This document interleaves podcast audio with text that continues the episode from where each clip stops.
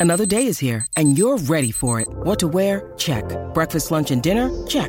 Planning for what's next and how to save for it? That's where Bank of America can help.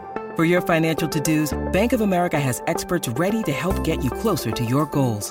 Get started at one of our local financial centers or 24-7 in our mobile banking app. Find a location near you at bankofamerica.com slash talk to us. What would you like the power to do? Mobile banking requires downloading the app and is only available for select devices. Message and data rates may apply. Bank of America and a member FDIC. We are. We're ready. We're ready. I told you he's gonna be like, "Let's go." Let's go. so let's let's get started. I love you.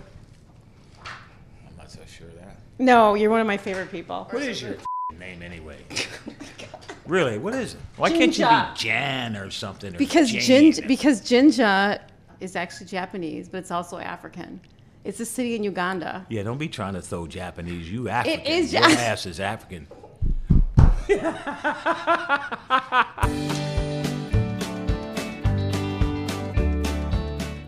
JinJa Birkenbeuel. And I'm Esther Ikoro. And we're the hosts of the Honest Field Guide podcast. Entrepreneurship is no joke. The journey is full of anticipation, failure, hope, and disappointment. You'll make money and be totally broke at the same time. The Honest Field Guide podcast tells you the truth. We know being an entrepreneur is crazy hard and you will sometimes cry at dinner. Listen in to be inspired, laugh, and learn how to really thrive on your business journey.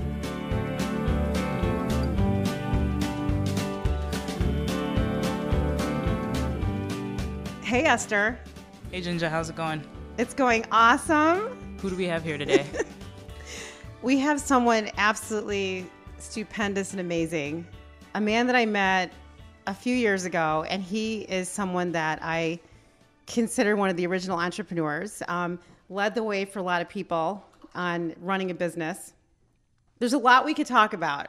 You know, we could talk about this person's 21 seasons in Major League Baseball for Kansas City Oakland Athletics, the Orioles, New York Yankees. We can talk about this person's induction into the National Baseball Hall of Fame in 1993.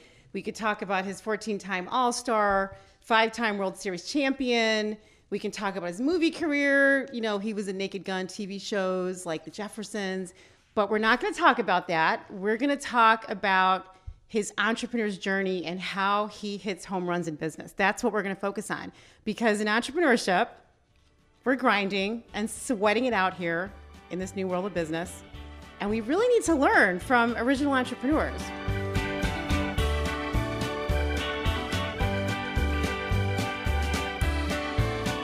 When I've been reading about you over the last couple years, um, since we've known each other, I've always been intrigued by your ability to be an entrepreneur and also be a ball player.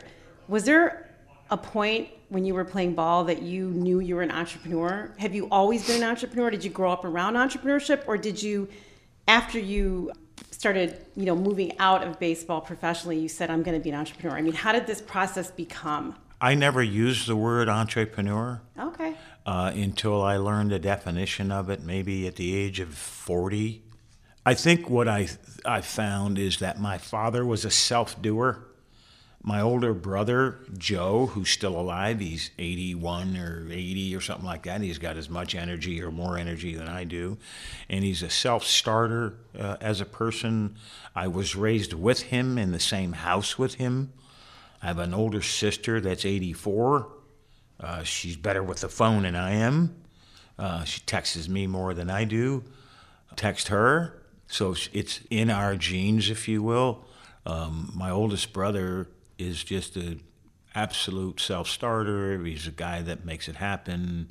And if he had only $100 a week, his pants would be pressed, his clothes would be clean, his house would be neat, he'd have food in the fridge, his car would run, and he would be happy and successful.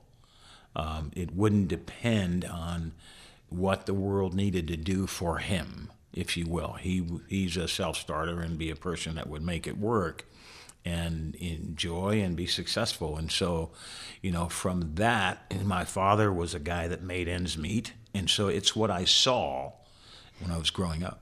So you saw self starters and hard workers, but you know, back then people worked for other people for the, for the most part. I mean, I consider you an innovator in that space because you were creating your own spaces and doing your own things. And now, of course, you have your own companies. So, when did you realize that you could beyond, go beyond working for a club and you're going to have your own ideas and own your own concepts about things because you have a candy bar named after you. You know, you decided to market yourself. Your company now, Reggie's Garage, you have um, reggiejackson.com where you're actually selling memorabilia, right? So you also have a nonprofit organization called Mr. October Foundation. So you have your own businesses. So where where does that happen? Because a lot of people can't do that. They can't Um, be self sufficient like I, that. I, I got you. Um, you know, certainly during my baseball career, I did understand that I had a brand that had reach. And I did want to take advantage of the opportunities that were before me to be able to get acquainted with people that were doers. And so I did make a decision to stay connected with the Yankees. Um, I thought that that brand had significant value. It added to whatever I had. I knew that the family was loyal and solid, and I was a person that, you know, kind of marched to his own drummer at time and kind of stretched the lines, if you will, stretch the boundaries. Um, I could get out of bounds from time to time and get myself in trouble with a comment or something that I would say, which I've done pretty much my whole life. And so I did make a decision to to develop a relationship with them. So I do work for them. My boundaries aren't tight except for morals and values there, um, integrity there. But I get to go and come as I please, do what I want, and to be able to create my value for the team as I see fit because I'm trusted. My company's certified Birk Creative as a minority owned business. And I was going to actually ask you, why are you certified? And have you found a lot of extreme value around being certified? Because it's not easy to be a certified black owned business. It takes some time, and I don't even necessarily know if I've seen the full benefits of having that certification. I wonder sometimes if having that certification actually takes business away from you or, you know, adds to business. Um, It doesn't take business away. Oh. Uh, but what I will say is you do need to continue to remind the people that you're associated with, people that you've connected with, because you're a minority business, that it adds value to them. It fills a profile for them. They don't make any more money because of you, but it does help them fill a spot for the presentation of the corporate associate that they're working with. Uh, if someone is a supplier for AT&T, uh, and the question is asked to the supplier, "Gosh, do you know any minority vendors in your space that we could buy from?" And that question gets asked, and I'm able to. I know those kind of things because most of my connects, uh, connections, I call it connects, me talking about different individuals, um, are at a senior high level or either equity owners, full owners, chairman, president. And so I'm able to have that conversation with them because I'm either older than most of them or at least the same age or they're my era because the wealth is in people from 50 to 80. Right, right. And so my conversation is a little plainer, a little more direct uh, with people. And so I'm able to ask those questions, and they're difficult. Um, there's a gentleman a very close friend of mine, like a brother, known him for 30 some years. His name is Rick Hendrick. He owns the Hendrick Racing Team. But if you go anywhere in the country, he owns 160 automobile dealerships. It's 12, 13, 14 billion a year in revenue. And so I'm involved in the automobile business as a dealer because I'm a minority. And there's some deals that you cannot get unless you are a minority. Now, how do you qualify for that? So someone needs to have money and someone needs to have the expertise. So I've partnered with him for his expertise and I bring a little bit of money. And any of the money I need is easy access for me because you- I bring both things. Now, you know, and talking about what do I do for another company, well, they don't really need me. JinJa and, and Esther at the same time, I need to be reminding them as to what's going on or what I bring to the table because they don't really need me.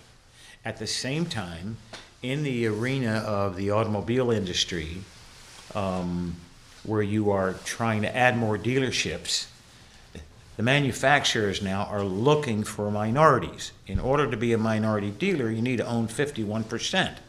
So you need to walk into the room with two, three, four, five, six, seven, eight million. That's hard to find in the minority world, unless you're athlete, doctor, business person, or something like that. And we're not plentiful as a minority. So you need to remind people that you're with that this is a good idea, and at the same time, I know that the Rick Hendricks of the world and his Hendrick Automotive Group the Jim Cranes of the world who owns the Houston Astros, that has a business of logistics that does a billion or two billion a year. And this another gentleman, friend of mine by the name of Randy Buller, that owns a company called the Parts Authority. They do several billion dollars a year, and they're interested in moving forward the opportunities for minorities. It's one of the things that they want to check for them as a person for them as to express their character to people and to express their integrity and care of hey this is what i'm doing for the minority world they always have told me and i'll tell the two of you the best thing you can be is to be minority and a woman. It's a two-way product. So the advantages in minority businesses and opportunities are being a woman and being minority.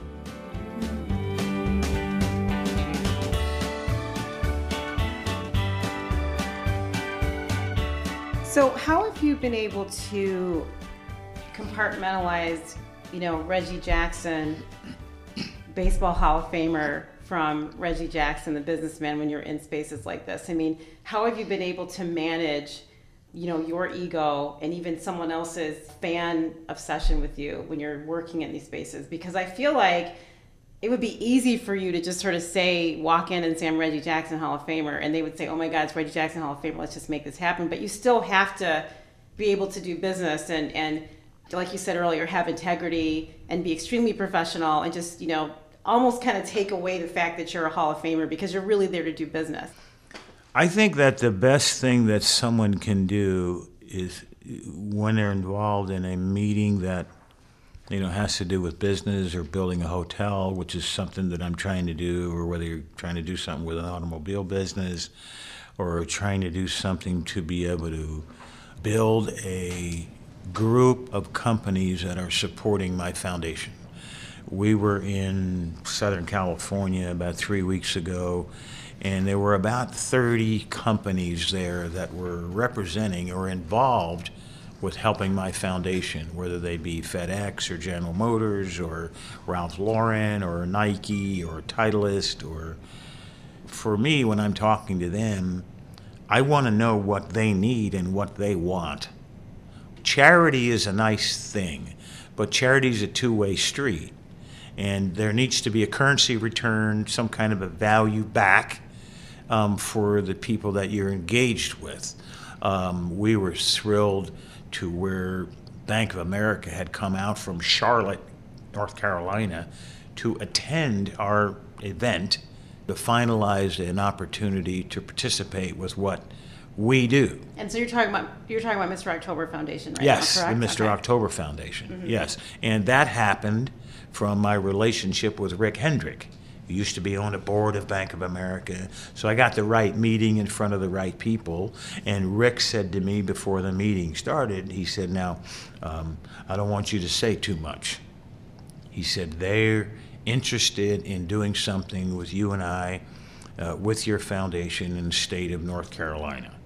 And our dealership that you and I have, Reggie, is going to be in the tech heartbeat of the East in Raleigh, North Carolina.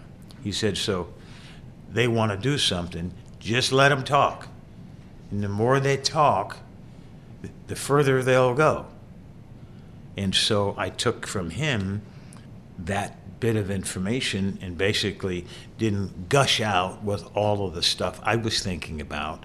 I heard what they had to say. They're going to write the check, and they eventually are going to tell me how they're going to write it, what they want, if I just sit there and not screw it up. You don't get in the way of it. In our situation with uh, a hotel that we're going to build in Monterey, California, the city's dying to do it. And so, in my first meeting with them was about 10 years ago, in 2008. And um, it didn't really work that well. There were different people there. You know, now it's 2019 and they were asking a gentleman there that I knew that owned a piece of the land that owns the church. He said, Reggie, they've been asking me for a year how to get in front of you. And so when I heard that, I went in and I just listened. And they told me that you don't have to worry about CEQA, we're exempt. You don't have to worry about the Coastal Commission, we're exempt. We'd like to see bulldozers there tomorrow. Wow. And so, so, I just shut up and let them talk. So there's times when you can say things and times when you shouldn't, and just be concerned and make it a short, just wrap up my story. I want to listen to the other person and find out what's in it for them. Um, and basically, this city in Seaside has done very well without me the last 10 years in the hotel that I have a chance to build and uh, Google and Apple and all the other people. The Yankees won world championships when I was there, before I got there, when I left, and they're going to win some more. So if I listen to what they want, what, how they want to go about it, I can add what I want. I've been invited to the meeting, so they want something to do with me. So I need to figure out how that fits for them. That's more important than how I think it fits for me when I went to the Yankees as a more of a celebrity and more of a, a big shot in using the terms to use the term to let you recognize the difficulty of fitting in. Hey, he's a big shot. Magic Johnson here. What do we do? How do we fit him in? Well, my thought was, how do I fit in? There's 600 people here. All the 600 don't need to learn how to fit with me. I need to learn how to fit in with the group. Hmm. And when that happens, then the effort is seen and the ease of, of fitting or participation is a lot easier, a lot simpler.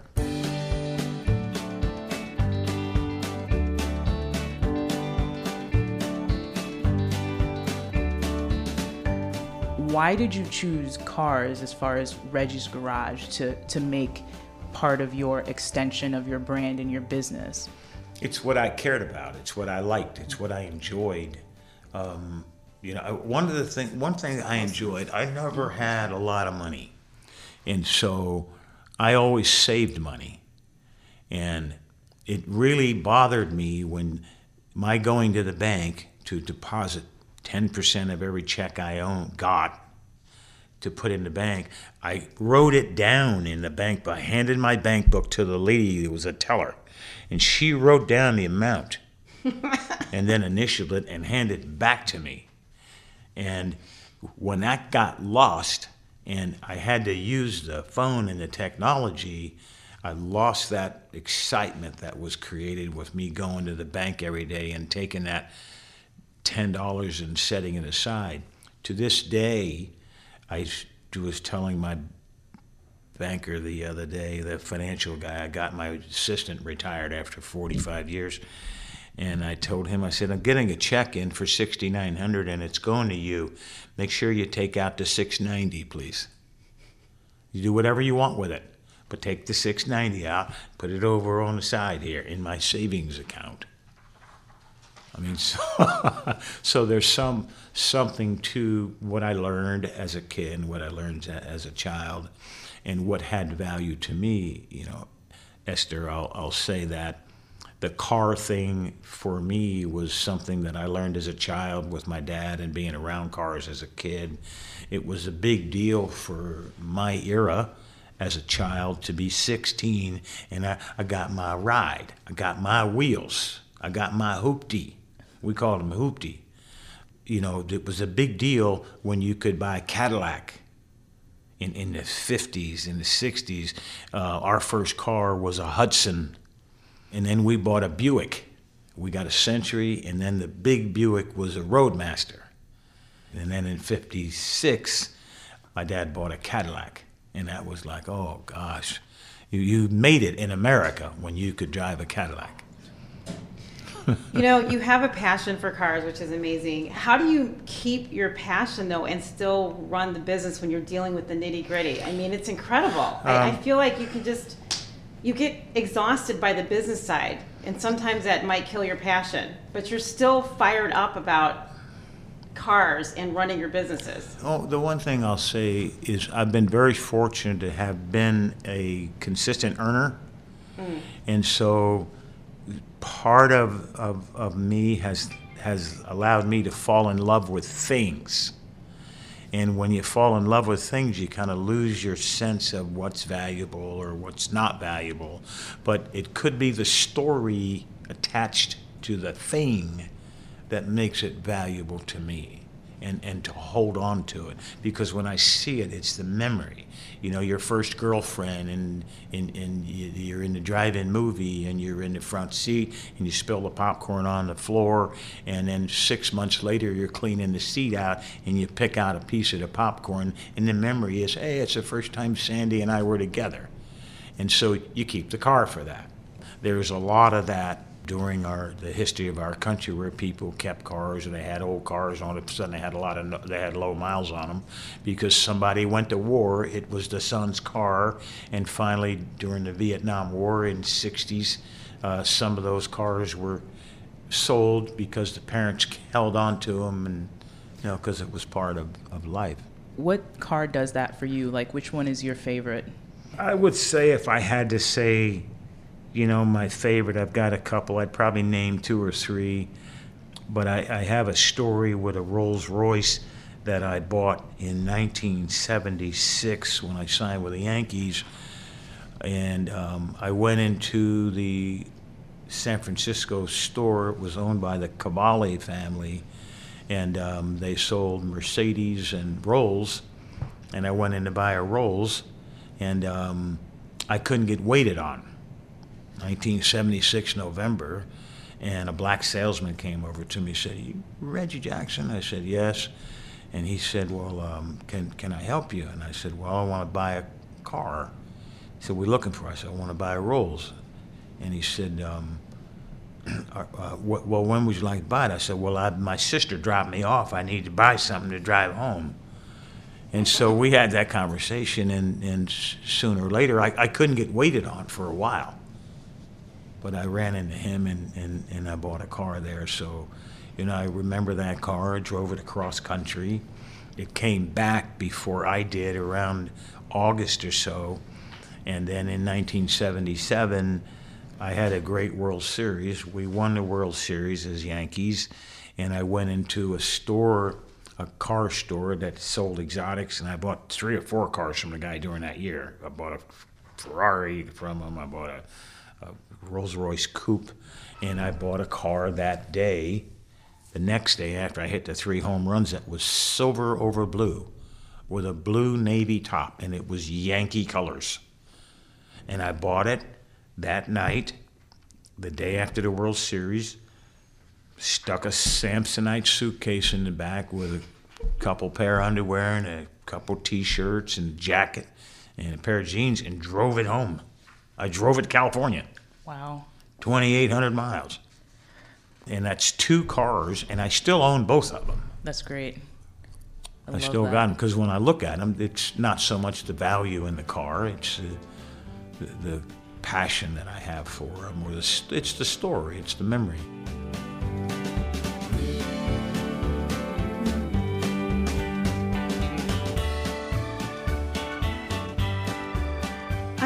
Ask you um, a little bit about Mr. October Foundation.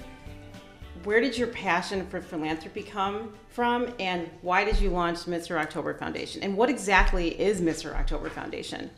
Um, the Mr. October Foundation um, has created a, a, STEM curriculum for uh, kids between sixth and uh, twelfth grade, and it introduces underserved children um, in a technological way, if you will, of understanding technology so that you're not afraid of it. I'd wondered for uh, around WANDER with how to help kids, and I wrote checks for different communities, et cetera, to help with education, if you will, um, whether it was buying commuter, computers or helping with a different particular program or sports equipment or, or whatever. But I had a serious conversation with a friend and she had talked to me about technology. She was involved in technology.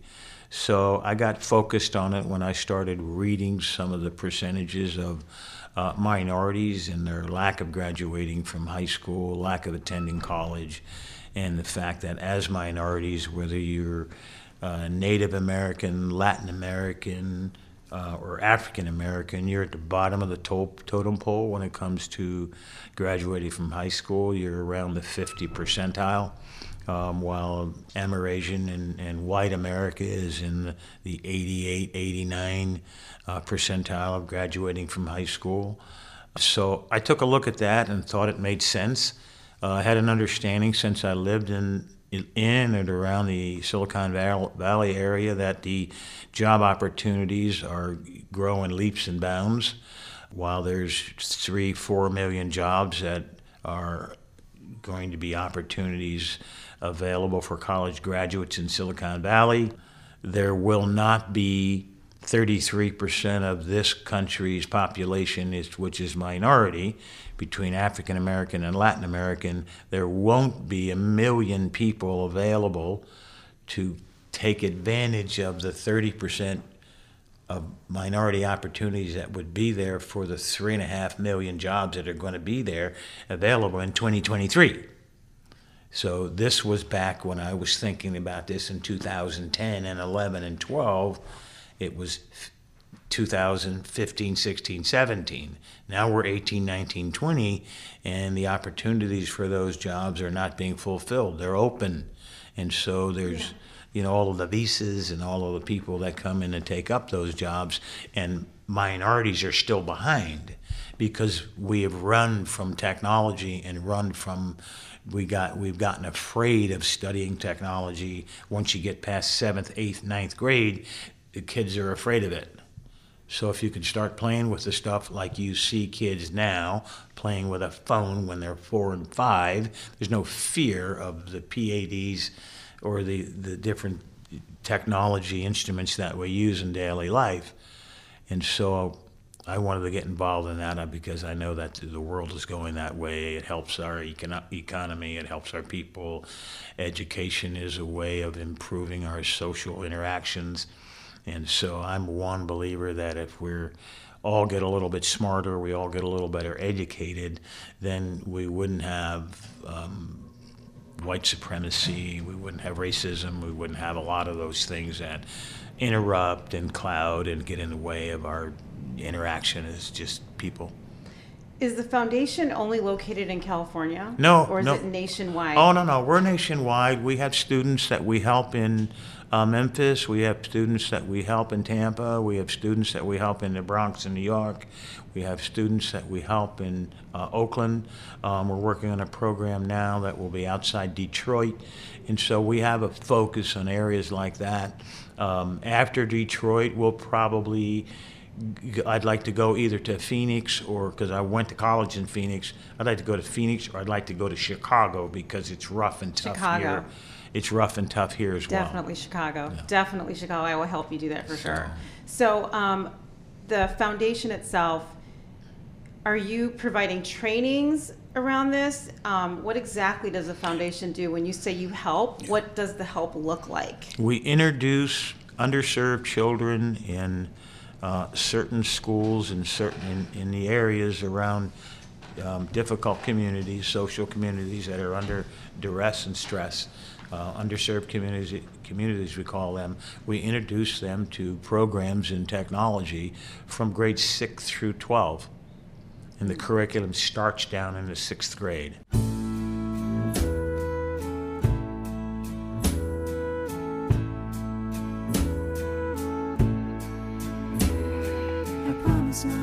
I want to really know who your mentors have been. I want to know if there are some pivotal people in your life that you've really learned some of those principles and practices from throughout the years. I would say, off and on, my father would say, off your ass and on your feet in the morning, get up and go, get something done. Um, my brother would always, uh, my oldest brother would always say to me, no excuses, no array-boo, which is a short term for no BS. So I learned that from him, and I learned just to kind of get things done with the people I was around at a young age, playing with Charlie Finley, who people thought was difficult and ornery as the owner of the Oakland A's, the Kansas City A's, and then the Oakland A's. He demanded excellence, uh, demanded excellence with bare bones, didn't want to pay you, was tight etc. But he wanted excellence out of you. Uh, George Steinbrenner, who paid people well, but George assembled the best team, and he could never figure out why we lost the game. And we played 162. But he figured you're the best team. How do you lose a game when you have the best team? You know, I did learn from that. I did learn the demand for excellence and you know, how to maintain integrity with yourself by looking in the mirror. And speaking of that, a couple months ago, we were just sort of talking about how do you mentor other people, whether they're in business or they're, or they're athletes. So, what are some of the ideas that you share to help younger people that are coming up with a business you know that are in athletics what are some of the things that you can share? Because i feel like a lot of the lessons from you don't seem to be applying to people that are just starting businesses now. They don't really have some of the experience you've had in baseball. They don't have some of the visuals that you grew up looking at to see lots of integrity or clarity or professionalism or things like that. Okay, when you say that, mm-hmm. you, when, when you say to me, how do I help people or what have I done, etc., I have a picture of people that come to my mind. Okay. So when you say you know entrepreneurs that are doing things and they're not doing it, do you have pictures of people that come to your mind? Sometimes. Okay. Yep. I do all the time. Mm-hmm. I have a picture. There's a young man that plays for us by the name of Aaron Hicks. He's our center fielder, a highly talented guy, and he's been hurt. He signed a big deal for 70 or 80 million bucks just a year or so ago. And I've been on the phone with him the last couple of days, and he's been talking to me about buying a car. And so I've been giving him some pointers uh, and things to be aware of and think about. And the thing that I said to him mostly is if you're going to spend X amount, you need to get on the airplane and go feel it and touch it. Don't just buy it. Send me some pictures, let me look. But you're obligating yourself to get up out of your chair in your comfortable home that you're in and get on a flight and go look and touch your investment. And so these are the things that I would say to him that I have said to him just today in the last couple of days. Uh, I talked to Aaron Judge, I want to say two years ago, two winters ago, and he picked up the phone and said, Hey, Reg, I'm thinking about buying a condo. I've already got one, but it's a little small. I get something a little bigger. And he wasn't making very much money a couple of years ago, probably total maybe seven or eight hundred thousand bucks with what he was making as a minimum as a player, and then some off the field money, shoe deal or appearances or whatever. And I said to him, I, he said, well, I'm thinking about selling one. I said, keep the one. He says, it paid for? He said, almost. I said, keep it, rent it out, and then go buy the other one. And he said, oh, oh, oh, oh okay. I said, that'll be your first piece of property. And he said, Oh, yeah, that's he was about 24 or 25 then. And I've said to guys that are playing baseball, I said, Save yourself a million bucks. Hmm. When you save a million, then get two. You save two million, then get five. But once you get five, you can do this. You can kick back, cross your leg, look around the world and say, I don't feel like doing that. But while you have the opportunity, don't squander it away because it, it's going to be gone. And you talked about that when you were a kid and just throughout life, saving that 10%. Yeah, well, for me, Esther, I wanted to come get to 50,000. Yeah. Then I wanted to get to 75. Then I wanted to get to 100. Then I started making 100 a year. Then I started making 200. And so my pile got bigger and my wings spread a little bit more. You know, and I'm not without having fear of it not being there one day. I live with that fear that what happens if it goes away or is gone or something happens, you know, and that little bit of fear or realization of reality check is what uh, keeps you going or keeps you from being silly or stupid or staying between the lines, etc. Knowing what you know now, what would you have done differently with your businesses? Would you have done anything differently with Mr. October Foundation? Would you have done anything differently with Reggie's Garage? Would you have started a different type of a business? Because you have a long way you can look back and say, I wish I had done this. There's a couple of things I would have done diff- I would have done differently differently with the technology um, that I use for Reggie's Garage, but I was learning and didn't quite know, uh, and so it was a learning experience. But now that I look back, I can see where I made some mistakes because I engaged with the wrong people. Um, and I had a gentleman that's running this company now called the Parts Authority. I said, Reggie, you've got a parts business, but it's a technology business. It's, it's not just a parts business. Mm. You're getting into the technology world and and how to be able to keep up and manage the technology and keep pace with the cloud and things like that. And so once I found that out, I piggybacked with him. You know, so I wouldn't have have done it myself. I would have partnered with someone a bit sooner. You know, and certainly I'd say, JinJa, that uh, there's always things that you would change once you get down the road, as far as I've gotten, to shortcut it and make it make things uh, different and better.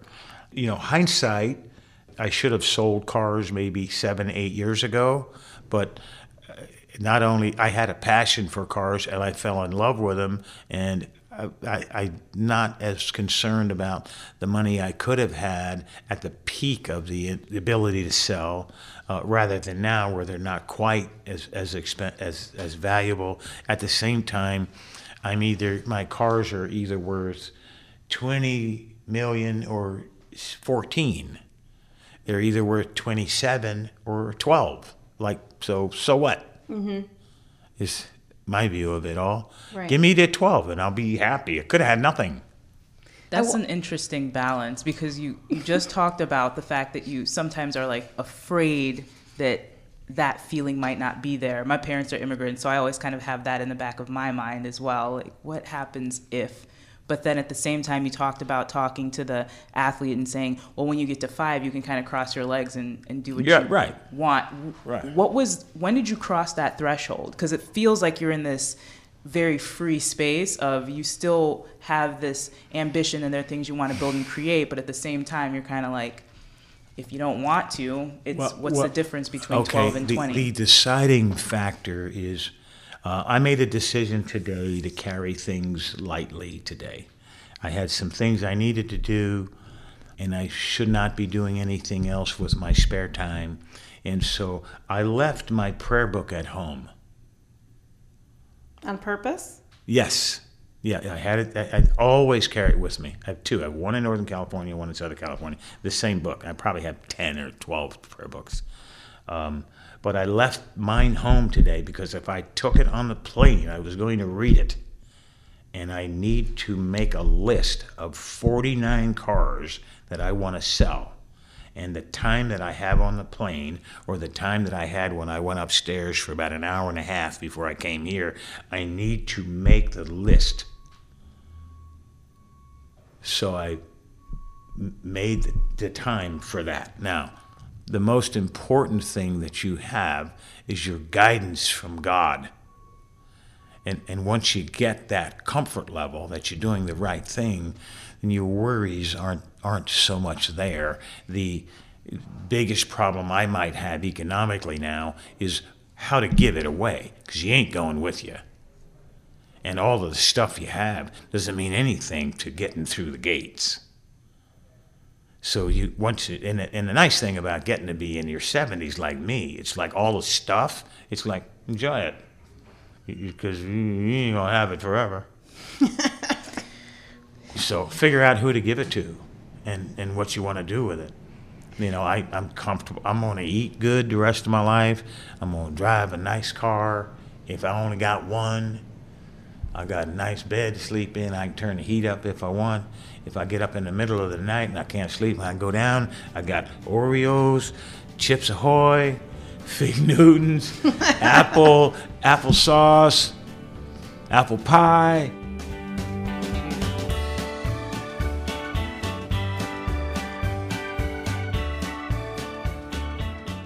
From your baseball career to your entrepreneur and business journey, it doesn't feel like it's been hard work for you. I'm not saying you didn't work hard. I'm saying you, it seemed like you loved every minute. And I, I think that one of the challenges that we all have in today's environment when we're when we're launching and starting businesses and trying to grow them i'm going to tell you i mean you can love it which is why i asked you earlier you know when you love your thing and you're still running the business how do you keep the love alive because this is a grind but I feel like you found a way to not feel a grind, and I'm trying to get that secret sauce out of you. Where did you? How I come guess, you don't feel like you're you- grinding? You know, I would honestly say that, um, you know, I've had times at night when I've woken up, you know, laid awake and kind of Mm-hmm. worried about, you know, this bill or that bill or is this going to work? Is my Ambi going to make make that deal work, etc. Invariably, if you're doing the right things with your heart and, and you're listening to God, you're making your decisions with God, then it works out.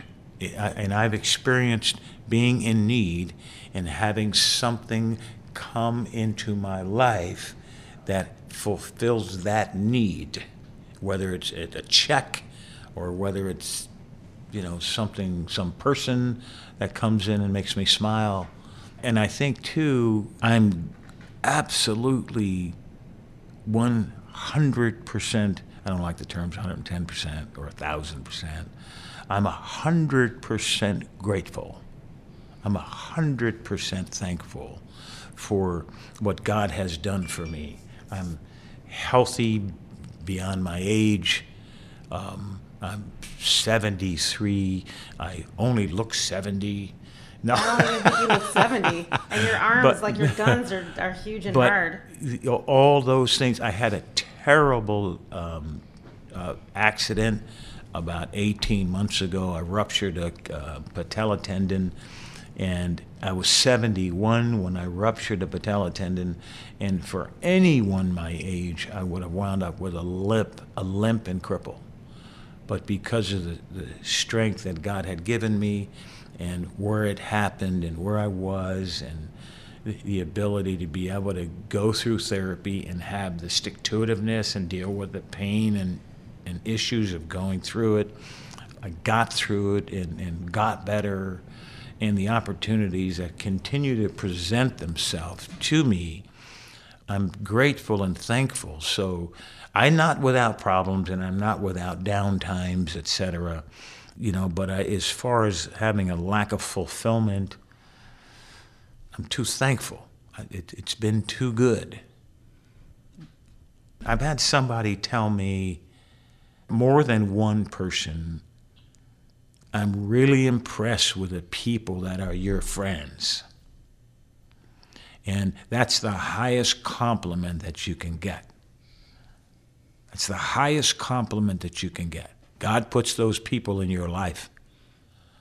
Uh, and when they're good people, it's a complete reflection on you, and it's the wind. It's the wind beneath your wings. It's the strength and it's the fuel for life. It's what it's really all about, and that's all because of God to me.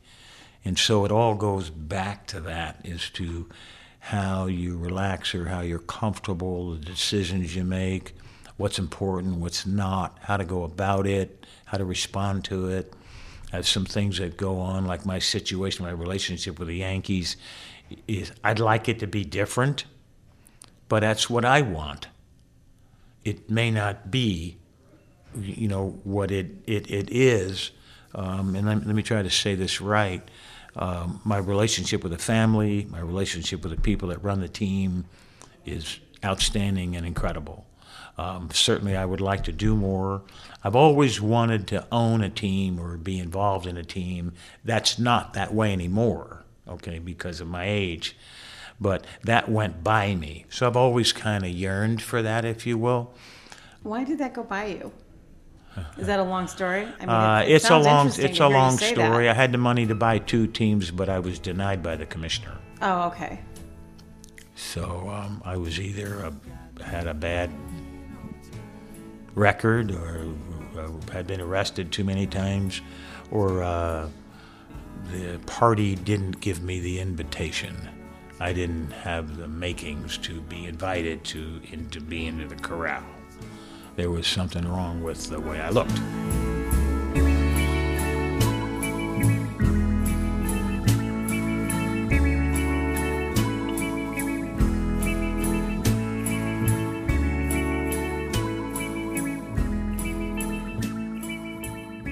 I, I like it. it when people of color will walk up to me, and it happens a lot, and they just say, Thank you for being you.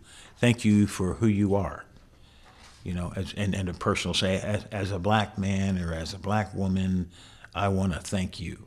I'm proud of you. That you can't say anything better to me. Um, and that's the stuff that I would say about Muhammad Ali and Jackie Robinson and like that. And when you can be close or similar or something to them, then that that's you can't ask for more than that. That that happens because of God. That's God's deal.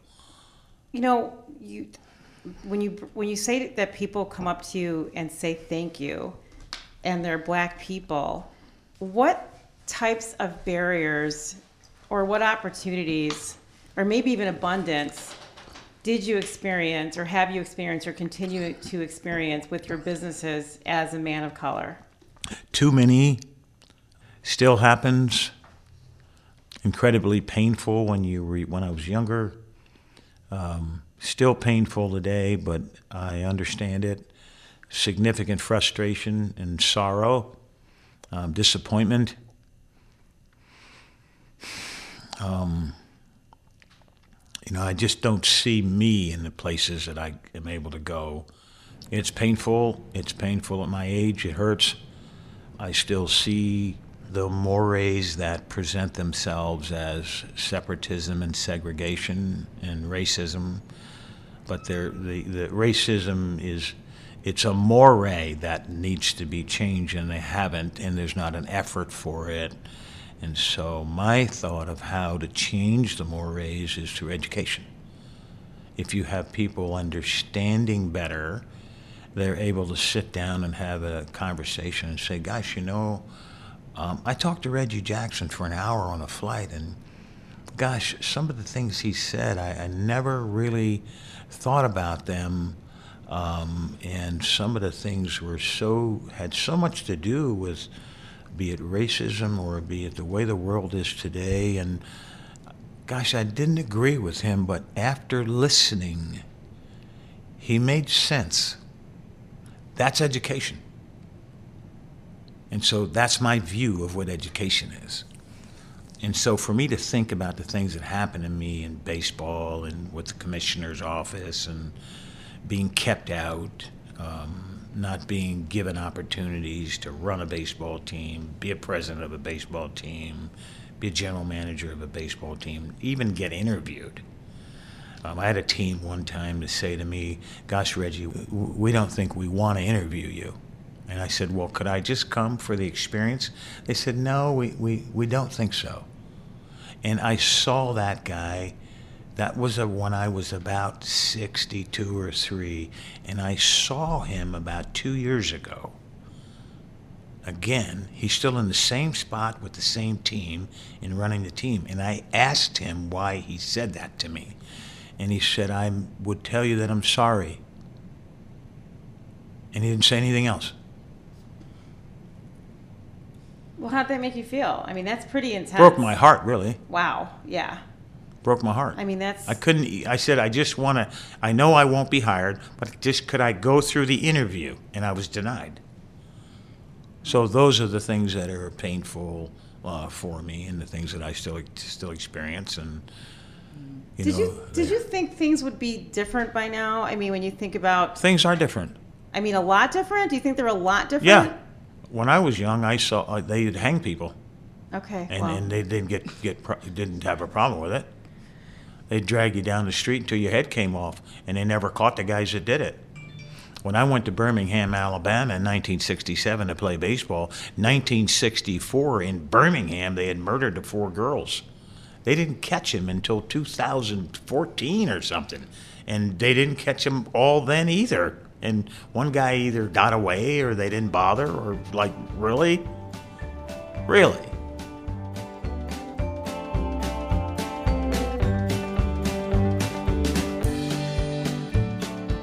Everything Right. happens to do has to deal with. You said to me, "What do you do when you go into a room and you're in a big business situation, and you've got the ch- chairman of Microsoft sitting there?